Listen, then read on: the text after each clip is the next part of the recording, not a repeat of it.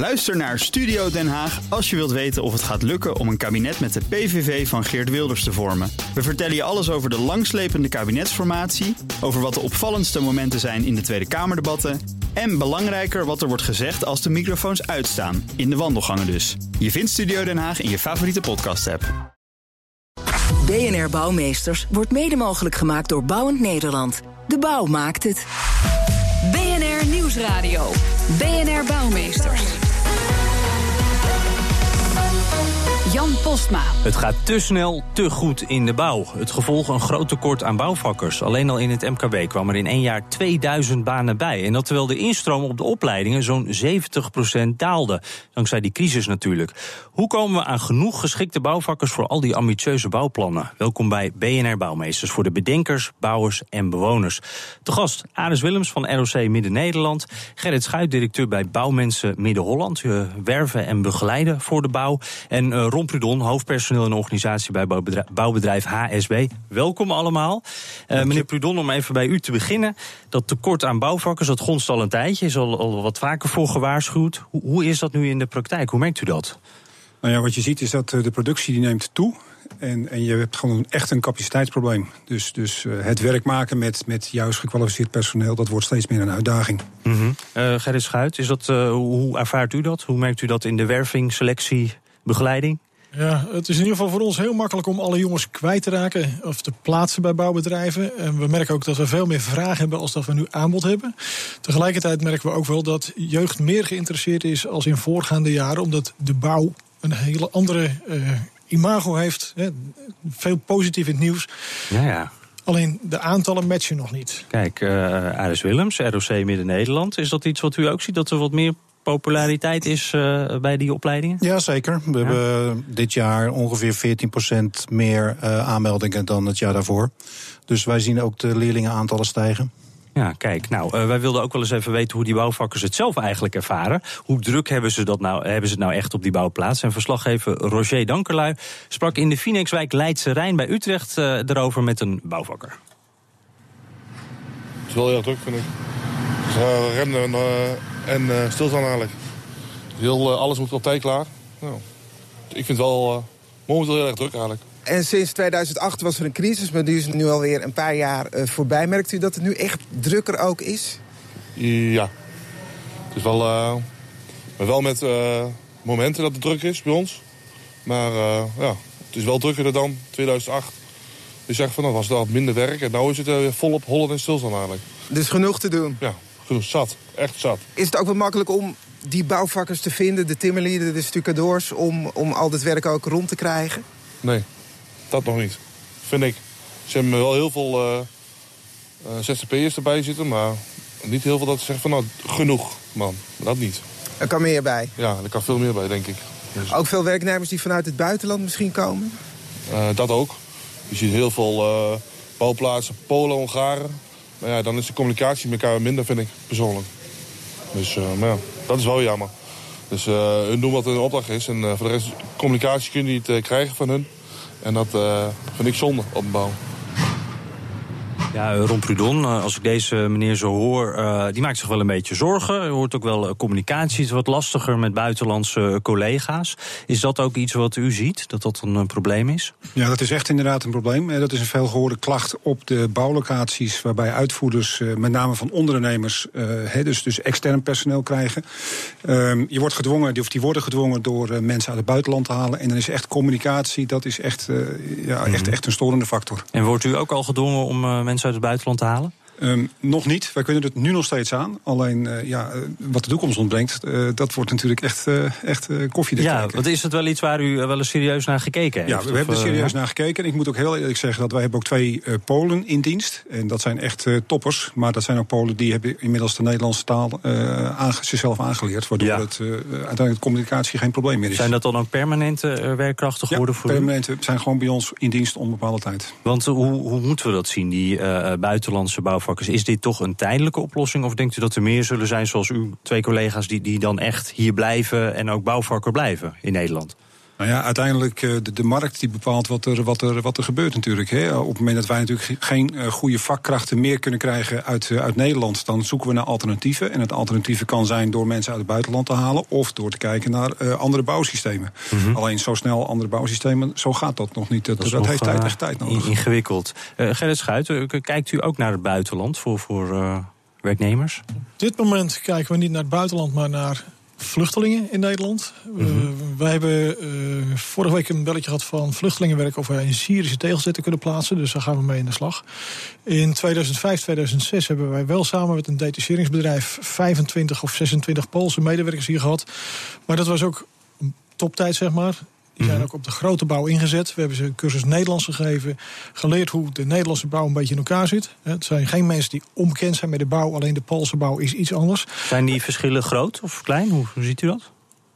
Die verschillen zijn niet groot voor die mensen. Ze zijn over het algemeen ambachtelijk beter onderlegd. Alleen wij hebben in Nederland veel meer systeembouw. Een grote nieuwbouw is hier heel anders... dan dat ze daar traditioneel een groot pand zetten. Wij zijn wat moderner qua ja, methodes. Maar de aansluiting is goed te doen als er bij die Club Polen zeg maar, alleen maar mensen zijn die of goed Duits of goed Engels spreken. En mm -hmm. uh, dat is iets wat de meeste Nederlandse voorlieden sowieso, maar eigenlijk ook eigenlijk Timmerlieden ook gewoon ja, moeiteloos kunnen communiceren. Ja, want zijn we al op het punt dat het ook gevaarlijk is op, op de bouwplaats door communicatieproblemen rond Pudon, of valt dat nog mee? Nee, hoor, daar hebben we op dit moment geen last van. Oké, okay, nou, dat is in ieder geval een, uh, een geruststelling. Laten we eens naar die opleidingen te kijken. Want er, zijn dus te weinig mensen, eigenlijk te weinig geschikte mensen op dit, dit moment. Uh, Aris Willems, waar, waar zit die bottleneck? Nou, die bottleneck heeft natuurlijk gezeten bij de crisis. Uh, door alle media-aandacht over het feit dat het in de bouw slecht ging, zijn en heel veel ouders. Hebben de media het weer gedaan? Nee, de media hebben het niet gedaan. Dat was gewoon een gegeven. Maar het was natuurlijk wel zo dat uh, ouders en ook uh, studenten niet voor de bouw kozen, omdat ze hoorden dat daar geen droogbrood in was te verdienen. Mm -hmm. Dus je zag een verschuiving naar andere beroepen, andere branches, andere segmenten. En dat begint nu weer zo langzamerhand de andere kant op te gaan. Sinds wanneer merkt u dat, dat daar een, een verschil is? Is dat het laatste jaar of eerder al? Nee, al eerder. 2015 is dat begonnen. Uh, en dat begint nu uh, ja, grotere vormen aan te nemen. Ja, en, en gaat dat dan snel? ja, stijging... dat gaat snel. Als ik nu kijk naar de BBL-opleidingen, dat zijn de opleidingen waar iemand in dienst is bij een bedrijf en dan één dag in de week naar school gaat voor zijn theorieopleiding. Mm -hmm. Die zijn bij ons al de laatste periode 40% gestegen.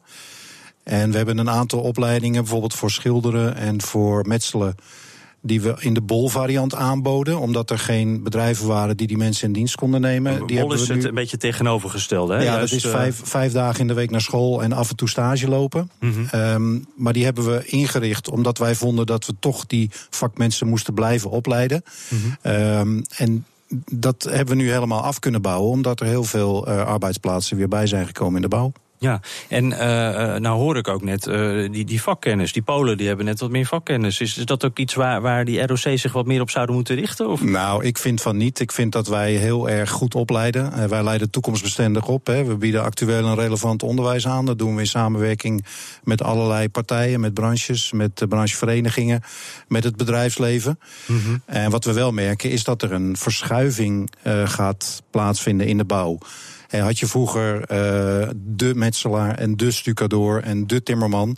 En we merken dat er nu weer veel meer integraliteit is uh, op de bouwplaats. -hmm. Laten we nog eventjes toch over dat tekort en, en hoe snel dat ingelopen wordt uh, praten. Uh, Gerrit Schuit, um, hebt u daar een beeld bij van, nou, over twee jaar, als het zo doorgaat, dan zijn we er over een paar jaar uit? Of, of hoe, hoe moeten we dit inschatten? Of moet er nog heel veel gebeuren? Ik, ik, durf dat niet in te schatten, want we zijn er tot nu toe elke keer uh, uh, mee op ons gezicht gegaan, om zo ja. te zeggen. Voorspellen wel, is heel gevaarlijk. Ja, wat we wel zien, er ligt natuurlijk nog heel veel werk op de plank. Eh, woningcorporaties die mm -hmm. moeten verduurzamen. Uh, binnenstedelijke vernieuwing. Uh, mensen die erbij komen. Vluchtelingen betekent ook inderdaad weer meer aanbod. Moet je weer verbouwen. Mm -hmm. En zolang wij uh, een zeg maar, bevolking hebben die ouder wordt nog steeds zullen we ook zeg maar, langer gebruik moeten maken van huizen voor die mensen. En ook aanpassingen ja, moeten doen. Dus dat werkt, dus dat is de komende wel. jaren is er voldoende. Wanneer zeg maar, dat omslagpunt komt dat, er, eh, dat we over de top gaan, dat we misschien weer meer uh, ouderen verliezen als dat er een jongere bij komen, waardoor mm -hmm. die druk van die, arbeids, van die woningmarkt afgaat. Ja, dat durf ik niet te zeggen. Of dat over vier jaar of over tien jaar is, dat weet ik niet. Uh, Ron Prudon? Ja, want de, de schatting is dat we op dit moment uh, voor de komende vijf jaar ongeveer 8000 uh, uh, mensen zoeken per jaar. En dat heeft te maken met een stukje inloop en een stukje vergrijzing waar we mee te maken hebben. Mm -hmm. We hebben natuurlijk het verschuiven van de AOW-leeftijd gehad. Dat heeft ervoor gezorgd, in ieder geval binnen mijn bedrijf, dat mensen langer bleven. dat hebben we ingelopen inmiddels. En, en, nu zie ik eigenlijk ook weer de reguliere uitloop van mensen die met pensioen gaan weer, weer doorgaan. Ja, nou, we hebben het probleem eh, goed vastgesteld. Maar waarom kiest iemand nou wel voor een bouwopleiding? En hoe brengen we die boodschap bij de rest van de scholieren? BNR Nieuwsradio. BNR Bouwmeesters.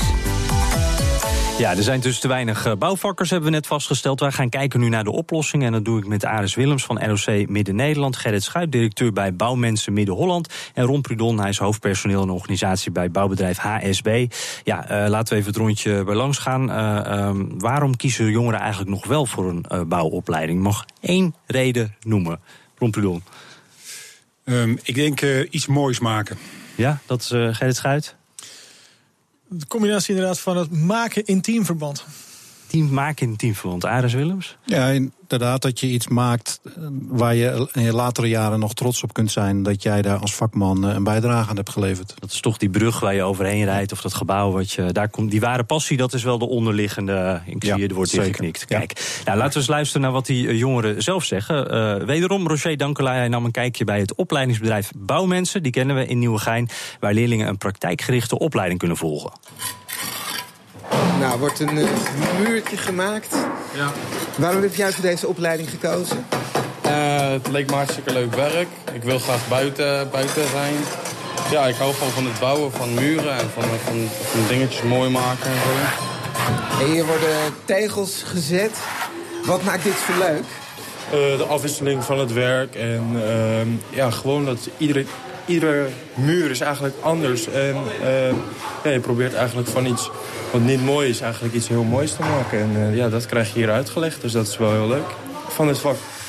En had je vijf jaar geleden al een gevoel van, dit zou ik graag willen doen? Uh, nee, absoluut niet. Daarvoor uh, dacht ik aan mode heel erg. En maakte ik maatpakken voor mannen. Maar uiteindelijk is ja, het ambacht voor tegenlees me toch meer bevallen. Nou, u wordt flink gezaagd bij de timmerafdeling. Wat maakt dit zo leuk? Nou, het leukste is dat je nou met zichtwerk bezig bent. Dus alle werkzaamheden die, uh, ja, die je nu doet... zie je stukje bij stukje bouwen in, in elkaar vallen. En dan zie je gewoon een eindproduct dat gewoon hartstikke leuk is om te zien. En vijf jaar geleden al het idee van, dit wil ik gaan doen? Nee, bij mij is het echt net een uh, carrièresvis geweest. Ik heb uh, courierswerkzaamheden gedaan en ik heb in het leger gezeten. Ah, en nou weer een uh, nieuwe uitdaging. Aris Willems van uh, ROC Midden-Nederland. Je hoort heel veel verschillende redenen dus. Uh, buiten zijn, iets moois maken, ook dingen die net al voorbij kwamen. Als er nou een unique selling point is wat u aan, aan uh, nieuwe leerlingen mee wil geven... wat noemt u dan? Wat heeft de bouwsector wat die andere sectoren niet hebben? Nou, in zijn algemeenheid wil ik eigenlijk zeggen dat het gaat om techniek breed. En wat heeft die technische sector waar je als, als mens wat zou kunnen betekenen voor de maatschappij? Mm -hmm. um, en inderdaad is het vakman, vakvrouw. Uh, iets maken wat, uh, wat later nog te zien is. Kijk, dat heb ik gemaakt. Ja. Uh, en dat je, dat je iets met je handen maakt. Is het, ja, we, we noemden het net, kwam het al even een beetje voorbij, maar dat imago-probleem. als die leerlingen bij uw opleiding binnenkomen, hoe kijken ze dan tegen de bouw aan? Wat, wat, zijn, wat krijgen zij mee van huis uit? Nou, dat begint natuurlijk al veel eerder. Kijk, wij uh, beginnen al in groep 7 en groep 8 met weken van de techniek en weken van de bouw. Om uh, leerlingen die op het basisonderwijs zitten te laten zien wat er allemaal voor mooie dingen mogelijk zijn in die sector. Mm -hmm. en dat imago van het beroepsonderwijs, ja, dat heeft heel vaak te maken met onwetendheid, onkunde. Ze weten eigenlijk niet wat er allemaal te koop is. En wij doen daar heel veel aan om dat beeld bij te stellen. Ook voor meisjes en, uh, en voor vrouwen in de bouwsector. Ja, want vrouwen die blijven toch nog steeds uh, behoorlijk achter. Ja. Dat lijkt me toch iets lastigs, want ik kan me uh, volgens mij uit de jaren tachtig nog wel spotjes. slimme meid is op haar toekomst voorbereid. Ik geloof niet dat er heel veel bijgekomen is in die technische sector. Nou, toch? dat begint wel te groeien. Okay. Wij doen een aantal trajecten waar we meisjes en vrouwen proberen te enthousiasmeren voor een opleiding en een beroep in, in die sector. En wat misschien wel leuk is om te vertellen, we hadden een tijdje geleden een dame die deed bouwkundeopleiding eh, Bol niveau 4. Dus die komt met haar diploma naar het HBO. Mhm. Maar die was tevens ook Benelux eh, Next eh, Topmodel. mooie combi. Ja, dat was een mooie combi. En Ja. dat was ook een perfect rolmodel voor andere meiden en vrouwen om te kijken naar eh, wat voor eh, mogelijkheden er allemaal in de bouw waren. Ja, dat is een mooie combinatie. Eh eh Gerrit Schuit hoorde ook iemand die eh, eh, al meerdere malen was gewisseld van carrière. Had in het leger gezeten, had andere dingen gedaan. Komt dan nu toch in de bouw uit. Is dat ook iets wat u vaker ziet? Ja, en dat was eh, een paar jaar geleden wat minder. Het is eigenlijk altijd geweest. En ook nu hebben wij vrij veel jongens die inderdaad vanuit een andere opleiding of vanuit een ander beroep toch de bouw ingaan. Omdat ze, nou ja, laten we zeggen, uiteindelijk het licht zien. het, is, het is zelfstandig, het is afwisselend, het, het is een uitdaging. En ja, vergeleken met heel veel andere dingen is de bouw nog steeds echt leuk. Maar blijven die mensen die dan een paar keer geswitcht hebben ook echt hangen in de bouw? Is dat dan het eindpunt? Of gaan die daarna gewoon weer de horeca in of iets anders?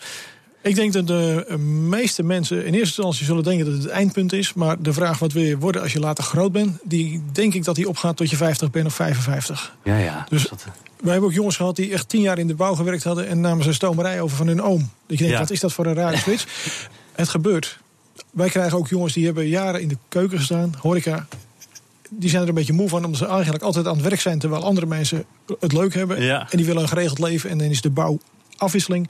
Leuk, uitdaging. Lekker buiten. En het lukt. Ja, ja, ja. Eh Alice Willems, eh, die bouw die verandert natuurlijk ook. Ja. Laten we eens kijken naar die bouwvakker van de toekomst. Eh, die innovatie, dat wordt ook in de bouw steeds belangrijker. Hoe blijf je als opleiding bij? Nou, wij weten natuurlijk wat er in de bouwsector speelt. Hè, die verduurzaming, ook het feit dat er geswitcht wordt naar renovatie. Het feit dat een, eh, een bouwvakker van tegenwoordig eh, soms meer eh, in de prefab werkt en eh, in, de, in de montage. Ehm, bij onze opleidingen proberen we ook in te spelen in die samenwerking van eh, de bouwvakker met iemand uit het installatiewerk of het elektrowerk. Eh, wij werken in onze opleidingen ook al met, met BIM. Dat is iets dat de mensen uit de bouwsector ongetwijfeld wat zal zeggen. Mhm. Ja, ik Maar word dat- eh, naar Ron Prudon, die knikt al. Ja, bouwinformatie, eh, wat was de M ook alweer? Model. Model, Ja, dat was hem, ja. Ja. Dus we zitten meer achter de schermen. Gaat er bij u op de bouwplaats, lopen daar al meer mensen met een iPad rond dan, eh, ja? Correct. Al onze uitvoerders lopen op dit moment met een iPad rond. eh, zodat ze dus direct in het model kunnen kijken. Mhm. En eh, wat je ziet is dat, dat is ook een stukje efficiëntie. En dat zorgt ervoor is dat, eh, dat je sneller en, en effectiever kunt werken buiten. En die nieuwe lichting bouwvakkers die net dat ROC hebben gedaan... zijn die nou al ook beter voorbereid op die iPad dan de oude lichting? Die nog niet op dit moment, eh, zien wij dat nog niet. Dat komt er met name omdat wij nu nog alleen eh, heel erg veel op eh, kantoor met, met automatisering werken. Ja. En in de uitvoering. En nog niet eigenlijk di- direct op de werkvloer. Oké, dus is dat wel eens waar, waar bij het ROC ook naar gekeken wordt? Van dat gaat het worden?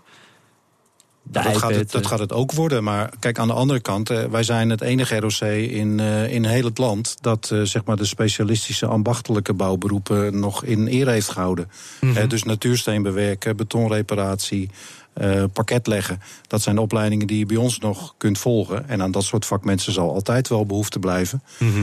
Maar we moeten voorbereid zijn op de toekomst. En kijk, wij leiden op voor de arbeidsmarkt.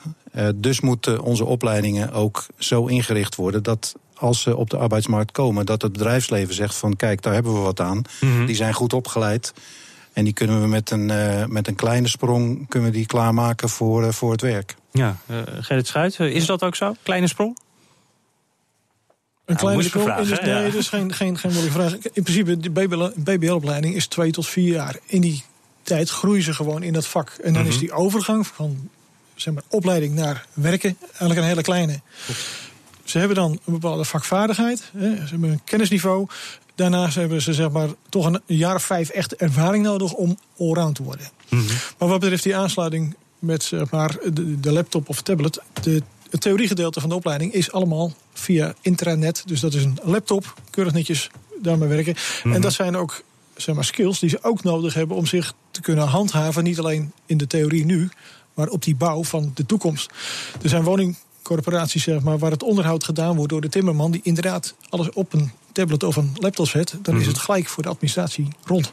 Ja, eh, hoe merkt u dat eh, in, in, in het bouwbedrijf zelf? Eh, is daar, staan ook de oudere werknemers daar een beetje open voor? Ja, Ja, dat, dat, dat, dat, komt eigenlijk, je wordt eigenlijk gedwongen, ook door de organisatie, hè, met bijvoorbeeld iets heel praktisch als, als uh, digitaal verlof aanvragen en dergelijke. Ja, dat, dat moet gewoon, omdat je ziet, de hele organisatie gaat over op digitalisering. Maar ik kan me voorstellen, als je tien jaar in dat vak zit, je hebt het altijd zo gedaan, lijkt het me toch best lastig om dan over te stappen. Dat klopt, dat is ook best lastig. En dat is ook een, een, behoorlijke mindset voor die mensen. Maar uiteindelijk, uh, met kleine stapjes kom je er ook. Ja, Gerrit Schuit? We hebben in het begin natuurlijk gehad dat we overgingen van de check naar de pinpas. Dat was voor heel veel mensen, ja, dat was onzin. Niemand weet meer wat een check is. De mobiele telefoon, uh, dat is het meest leuke. Ik bedoel, uh, iedereen zegt van dat gekke ding. Maar alle ouderen hebben ook zo'n ding, hè? Ja, en die kunnen er ook mee. Een, ja. En daar gaan we ook naartoe. We gaan ook de uren aanleveren van de jongens gewoon tegenwoordig met een app via de mobiele telefoon. En de leermeesters en de uitvoerders gaan er gewoon in mee. Iedereen, Iedereen. snapt het.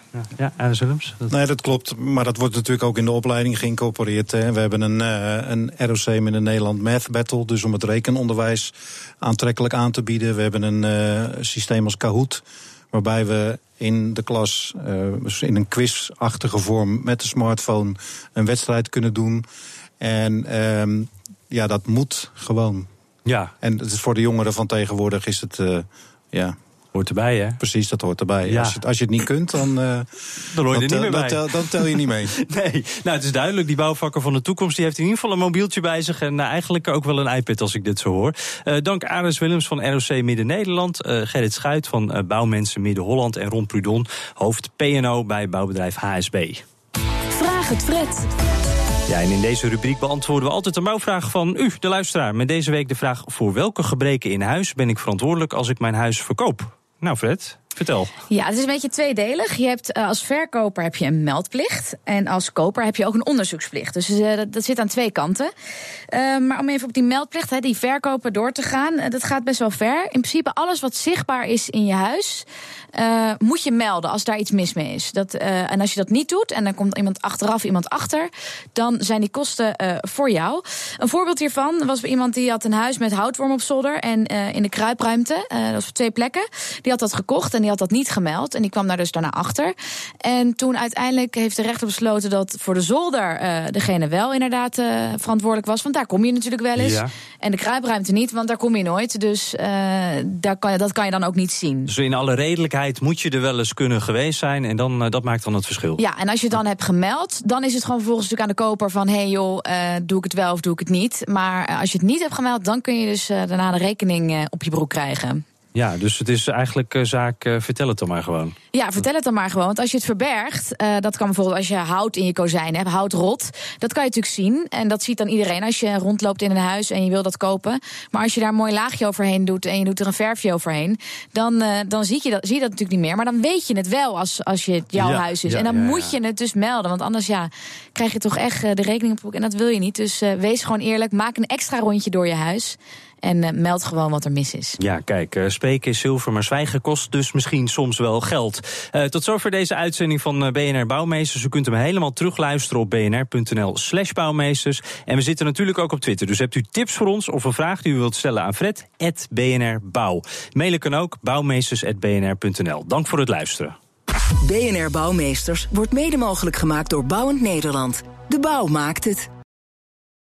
Ook Thomas van Zeil vind je in de BNR-app. Je kunt live naar mij luisteren in Zaken doen. De BNR-app met breaking news, het laatste zakelijke nieuws... en je vindt er alle BNR-podcasts, bijvoorbeeld Het Nieuwe Geld. Download nu de gratis BNR-app en blijf scherp.